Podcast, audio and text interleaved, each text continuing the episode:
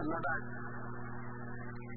فقد سمعنا جميعا هذه الندوة المباركة التي تولاها صاحب الفضيلة شيخ قادر أقوى والشيخ صالح الفوزان في موضوع السحر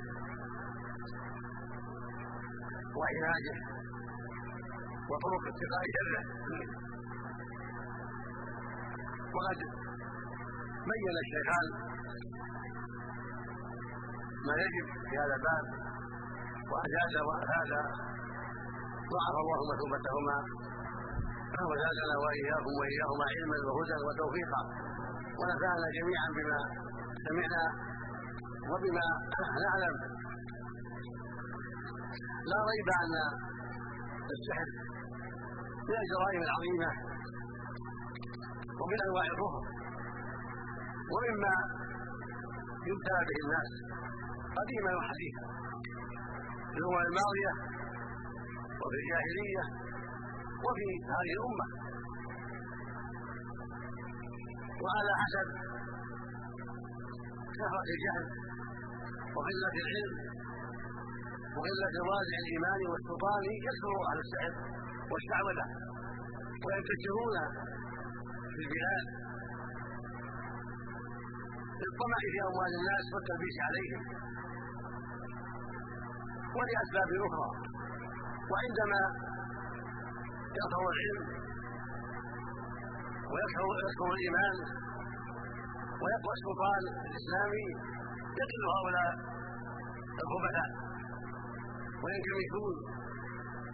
وينتقلون من بلاد إلى بلاد لالتماس المحل الذي يؤول فيه باطلهم. ويتمكن فيه من الشعوذه والفساد. وقد بين الشيخان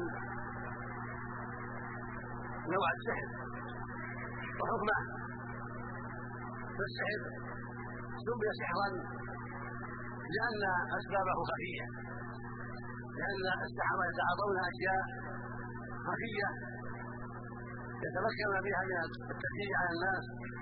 والتدليس على الناس والتثبيت على عيونهم وإدخال الضرر عليهم وسلب أموالهم إلى غير ذلك بطرق خفية لا يفضل لها في الأغلب. ولهذا يسمى آخر السحرة كما سمعتم لأنه يكون في آخر الليل عند عند غفلة الناس وقلة حركتهم ويقال ويقال للرئة سحر لأنها في داخل الجسم خفية. وسمعتم معناه في الشرع وفي عرف الناس وأنه يتكون من أشياء يفعلها السحرة. يتكون من عقد ينبتون فيها ويتوقفون من أعمال أخرى يتوصلون إليها من طريق الشياطين. فيعملون اعمالا قد تضيع على الإنسان. وتسبب مرضا له. وقد تسبب تفريقا بينه وبين زوجه. فتقوى عنده. ويقبح منظرها فيكفر منها ويكرهها. وهكذا هي قد يعمل معها. يطهر زوجها إليها. ويذكرها من زوجها. وهو كفر صريح في نص القران حيث قال عز وجل واتبعوا ما تتلو الشياطين على ملك سليمان. وما كفر سليمان ولكن الشياطين كفروا يعلمون الناس السحر فأمر عن كفرهم بتعليم الناس السحر قال بعدها وما يعلم وما يعلمان من أحد. حتى يقولا إنما حمزة فلا تكفر. ثم قال فيتعلمون منهما. ما يفرقون به بين المرء والزوج وما هم بضارين به من أحد إلا بإذن الله. يعني هذا السحر وما يقع منه من الشر كله بقدر سابق بمشيئة الله ربنا لا يغلب جل وعلا ولا يقع في ملكه ما لا يريد. بل لا يقع شيء في هذه الدنيا إلا بقدر ولا في الآخرة. كله بقدر سابق بحكمة بالغة. جاءها سبحانه وتعالى. فقد يبتلى هؤلاء بالسحر ويبتلى هؤلاء بالمرض ويبتلى هؤلاء بالقتل إلى غير ذلك. ولله حكمة بالغة فيما يقضي ويقدر وفيما يشرعه سبحانه لعباده ولهذا قال تعالى وما هم بضارين به من احد الا باذن الله. يعني باذن الكوني القدري لا باذن الشرعي الشرع يمنعهم من ذلك ويحرم عليهم ذلك. لكن بالإذن القدري الذي مضى به الله وقدره السابق أنه يقع من فلان السحر. ويقع من فلانة ويقع على فلان وعلى فلانة. كما مضى قدره بان فلان يصاب بقتل يصاب بمرض كذا يصاب بمرض كذا يموت في بلد كذا يرزق كذا يحرم كذا يغتني يفتكر كله بمشيئه الله وقدره سبحانه وتعالى. إن كل شيء خلقناه بقدر. ما أصل المصيبة في الأرض ولا في أنفسهم إلا في كتاب. من قبل أن نبرأها إن ذلك على الله يسير. هذه الشرور التي قد تقع من السحرة ومن غيرهم لا تقع عن جهل من ربنا فهو العالم بكل شيء سبحانه وتعالى. لا يخفى عليه خالق جل وعلا. إن الله بكل شيء عليم. لتعلموا أن الله على كل شيء قدير وأن الله قد أحاط بكل شيء علما سبحانه وتعالى. ويعلم كل شيء. ولا يقع في ملكه ما لا يريد سبحانه وتعالى ولكن له الحكمة البالغة والغايات المحمودة فيما يقضي ويقدر مما يقع في الناس من عز وذل وإزالة الملك وإقامة الملك ومرض وصحة وتحريم غيره وسائر الأمور التي تقع في العباد كلها عن مشيئة وعن قدر سابق وهؤلاء السحرة قد يتعاطون أشياء تكفيرية كما قال عز وجل قالوا يا موسى إما أن تلقى وإما أن نكون أول ما نلقى قال ما يلقون فإذا حبالهم وعصيهم يخيل إليه من سحرهم أنها تسعى. يخيل إلى الناظر أن هذه العصي وأن هذه الحبال حيات. تسعى في الوحي وهي حبها وعصي. لكن غيروا وضعوا أشياء تعلموها تغير الحقائق على الناس بالنظر إلى أبصارهم تغيروا إليه من سحرهم أنها تسعى وكذلك اسحروا أيها الناس وجاءوا بسحر عظيم. واسترهبوهم وجاءوا بسحر عظيم. حرائم لهم الحقيقة ما تغيرت. في حبال ويعطي يسمى على التدبير يعني يفعل الأشياء تجعل للإنسان ما يشعر بالحقيقة ما هي عليه. يكون مقره لا يدرك الحقيقة. فقد يؤخذ من دكانه ما, ما في دكانه ولا يدري ما ما يرى الحقيقة. ويرى الحجر دجاجة أو يرى الحجر بيضة أو يرى الحجر كذا وكذا. قد غير الأمر في عينيه كانت عيناه. وجعل هناك من أشياء يتعاطونها من المواد تجعل عينيه لا تريان الحقيقة. تريان الحقيقة. على ما هي عليه على غير ما هي عليه. وهذا من السحر اللي سماه عظيم. واسترهبوهم وجاءوا بالسحر العظيم. ولهذا الصحيح عند أهل العلم أن الساحر يقتل. بغير استتابه قد ذهب بعض أهل العلم أنه يستتاب وأنه كالكفره الاخرين يستتابون. ولكن الصحيح من أقوال أهل العلم أنه لا يستتاب. يعني شره عظيم. شره عظيم. ولأنه يخفي شره. ويخفي كفره. وقد يدعي إن التائب يكذب. فيضر الناس ضررا عظيما. فلهذا ذهب المحقق من أهل العلم إلى أن من عظم العرف وثبت سحره يقتل. ولو زعم أنه سيتوب وأنه سيرجع وأنه نادم لا يصدق. ولهذا ثبت عمر أنه كتب إلى امراء الناس أن يقتلوا كل ما وجدوا من السحره حتى يتقى شرهم قال أبو عثمان النهدي فقتلنا ثلاثة واحد. هكذا جاء في صحيح البخاري مع مجال من عبده وهكذا صح الحرصه ان قتلها كلها لما علمت أنها تسحر قتلتها هكذا جندب لما رأى ساحرا يلعب برأسه يقطع رأسه ويعيده خير الناس. اتاه من جهة لا يعلمها فقتله. وقال لا اقرا به متصاحبا. فالمقصود أن أن السحابة شرهم عظيم. ولهذا يجب أن يقتلوا إذا ولي الأمر.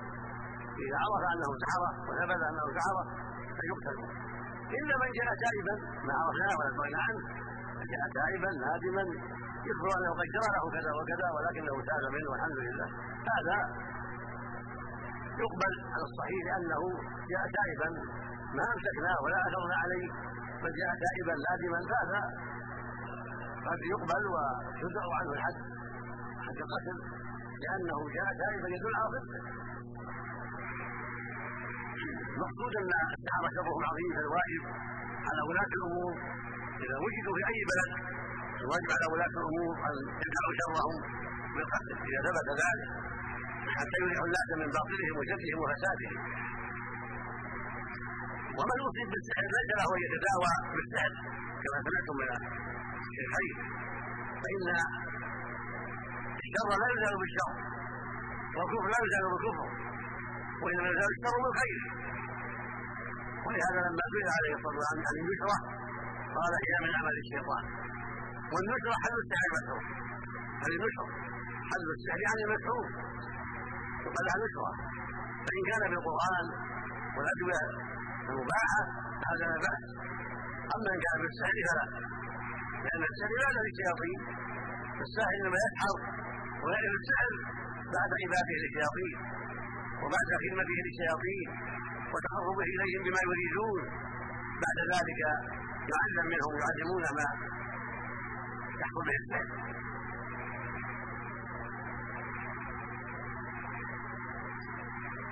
لكن لا مانع والحمد لله من علاج المسحور بالقراءة التأويلات الشرعية بالأدوية المباحة. كما يعالج المريض من أنواع المرض من جهة الأطباء. وليس من اللازم أن يشفى ما كل مريض يشفى. قد يعالج ويقيم ويشفى إذا كان الأجل مؤخرا. وقد لا يشفى ويموت هذا المرض. ولو عرض على أحدث الأطباء وأعلم الأطباء. وتنزل الاجل ما حيله إنما ينفع الطب وينفع الدواء اذا تأخر الأجل. كذلك الذي يوفي بالسحر قد يكتب الله له الشفاء. وقد لا يكتب الله له الشفاء. ابتلاء وامتحانا وقد يكون لأسباب الله يعلمها جل وعلا. وقد يكون الذي عالجه ليس أهلا للعلاج قد تكون له أسباب أخرى. وقد سمعتم من العلاج أنه يعالج بالحفظ القراء فالمسحور يقرأ عليه. اعظم سوره يقرأ بها الفاتحة. يقرأ عليه فإذا قرأها قال الصالح المؤمن الذي يعرف ان كل شيء بقضاء الله وأنه سبحانه وتعالى مصلح الأمور وانه متى قال شيء فإنه يكون فإذا صدرت القراءه عن الايمان وعن التقوى وعن الاخلاص وكرر ذلك فقد يزول السحر ويشفى منه وقد وقع لبعض الصحابة رضي الله عنهم وأرضاهم مروا على باب عندهم لذيذ سيفهم لذيذ يعني أميرهم لذيذ قد فعلوا كل شيء لم ينفعهم. فقالوا لبعض الصحابة هل عليكم من قارئ؟ قال نعم. فقرا عليه أحدهم سوره الفاتحه فكان فقال كان لم يستطع قال الحال وعافاه الله بشر الرجل حيا. النبي عليه الصلاة والسلام قال لا بأس بالرقى ما لم تكن شركا وقد رقى ورقي عليه الصلاة والسلام. الرقيه فيها خير كثير وفيها ثمن عظيم. فإذا قرئ عليه بالفاتحه بآية الكرسي قل هو الله احد والمعوذتين بغيرها من الآيات مع الدعوات طيبة. اللهم رب الناس أجل الناس وشهاده الشافي لا شفاء إلا شفاؤه شفاء لا يغادر سقما يفرد ذلك ثلاثا أو أكثر بسم الله العظيم. وكل شيء فيه. ومن شر كل نفس وإلى عين حاسه الله يكفيه بسم الله العظيم. فبقى إلى النبي صلى الله عليه وسلم بهذه الرقعه بسم الله العظيم.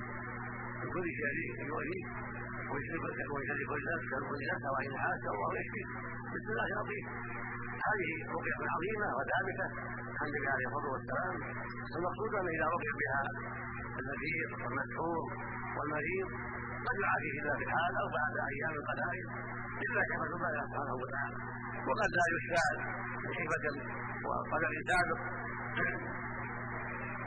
ومما يستعمل في الرقية آيات السحر في الماء فيستهلك في الأعراف. وحين يموت على تعطى فيعتبر ما يكون وآيات يونس. رسول كل ساحر عليم. كما قال جل وعلا يحب الله حقه الصراط ويكره المجرمون كذلك آيات طه قال يوم ما تلقي وإما نكون أول ما يلقى إلى آخر الآيات. هذه أيضا مما ينفع الله بها الرقية وقد يقرأ القارئ بذلك الماء يقرأ بهذه الفاتحة وآية الكرسي وآية السحر وقل والله المعوذتين في ماء ثم يصب على ما يظن أنه مسحور أو أو محبوس عن زوجته فيشفى بإذن الله. وقد يوضع فيه سبع ورقات من السر الاخضر كما ذكر الشيخ عبد الرحمن بن حسن في فتح المجيد عن بعض أهل العلم قد يوضع فيه هذه الورقات توضع بالماء ويقرا فيها ايات السحر والفاتحه وقل الله احد والمعوذتين وايه الكرسي ولأي ركعة أيضا ينفع الله بذلك. يشرب مما يتيسر ويصب عليه؟ ينفع الله به فالمقصود أن هذه الأدوية وما أشبهها هي مما يعالج به هذا البلاء يعالج به السحر ويعالج به من حبس عن زوجته. يعالج بهذا أيضا أيضا وقد يعالج بالفاتحة وحدها ويشفى قد يعالج قل والله معوذته وحده وحده ويشفى فالمهم أن يكون المعالج والمعالج عندهما إيمان وعندهما ثقة بالله وعلم بأنه سبحانه مصرف الأمور وأنه متى شاء شيئا كان وإذا لم يشاء يكن سبحانه وتعالى. فله بيده جل وعلا ما شاء الله كان وما لم يشاء لم يكن. فعند الإيمان وعند الصدق مع الله من القارئ والمقروء عليه يزول ما بإذن الله بسرعة وتنفع الأدوية الحسية والمعنوية. وهناك أمور ذكر الشيخان بعضها قد تلحق بالسحر من جانب وقد لا تلحق بالسحر من جانب. ذكرها الشيخ محمد بن عبد الوهاب رحمه الله في في كتاب التوحيد في باب بيان شيء من أنواع السحر. سمعتم قصه الاطول ذكرها من الخط ومن العياذه ومن الإغاثة والإهانة.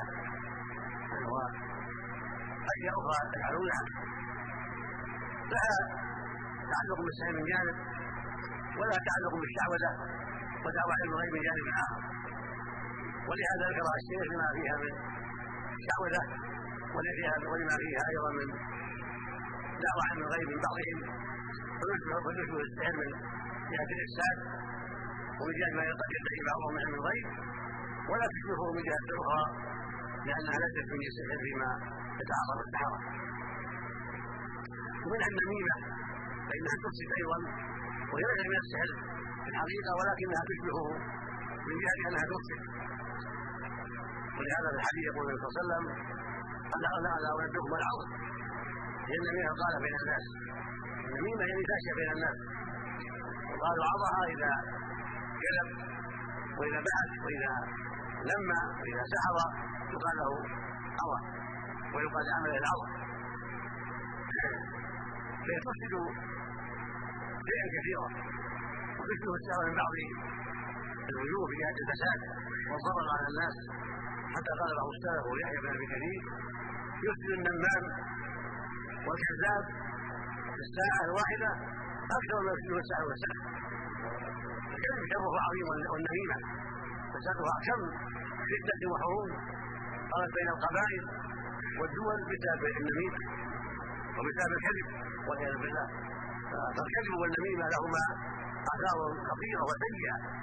ويترتب عليهما فتن تدوم سنين. نسأل الله العافية والسلام.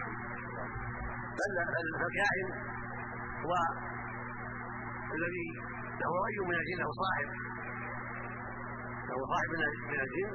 يخبره بعض المغيبات ومن يشبهه اليوم ما يسمى بصاحب السحر له صاحب من الجن يقول له يقع كذا أو يقع كذا ومثل كذا. هذه من بعض الأشياء.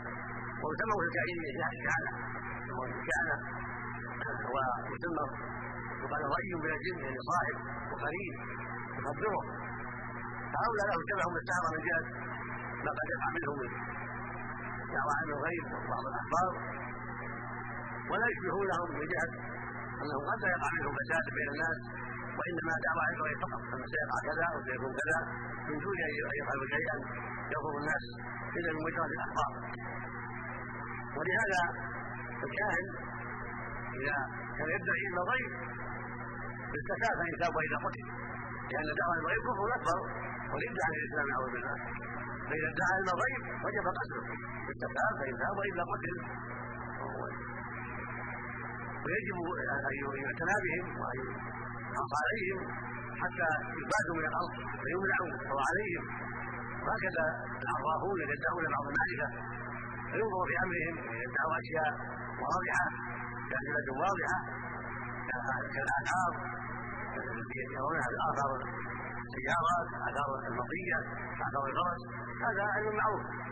أما إذا ادعوا ذلك في اشياء خفية فإنهم يلحقون بالكهنه ويمنعون ويؤدبون ولا سيما اذا عرف منهم انهم يدعون علم الغيب بذلك إذا عرف منهم ذلك والحقوا بالكهنه تصيبوا فإن تابوا وإذا قتلوا مع التهديد والتهديد الراجع حتى لا يكفروا بين الناس. وهكذا أصحاب الخط أصحاب الخط يدبروا على الناس يقدموا على الناس ما عندهم شيء فقط إنما هو الكذب. ويلبسون بهذا ويحجبون الجن بذلك. ويقولون اشياء من الجن ويبلغون بعض الناس عن أشياء مغيبة ويزعمون أنه عرفوا هذا الخط وهو كذب ليس بالخط ولكنه بالجن حكمه الشياطين. هؤلاء وأشباههم من المشاورين والملبسين يجب ان يعالجوا من جهة العلماء والحكام والقضاة حتى لا يكثر وجودهم وحتى يقضى عليهم في البلاد الإسلامية بالقتل والأدب والسجن والتأثيرات الرابعة التي تمنع أمثالهم من ظهورهم بين الناس. ومن لم يتب وظهر شره وفساده وجب قتله. ومن ادعى علم الغيب. ولم يتب وجب قتله. لأن علم الغيب إلى الله. من ادعاه فهو كافر. ضر الإسلام نسال الله العافيه قل لا يعلم من في السماوات والأرض الغيب إلا الله. الواجب على علماء المسلمين وعلى حكام المسلمين أن ينشروا بين الناس.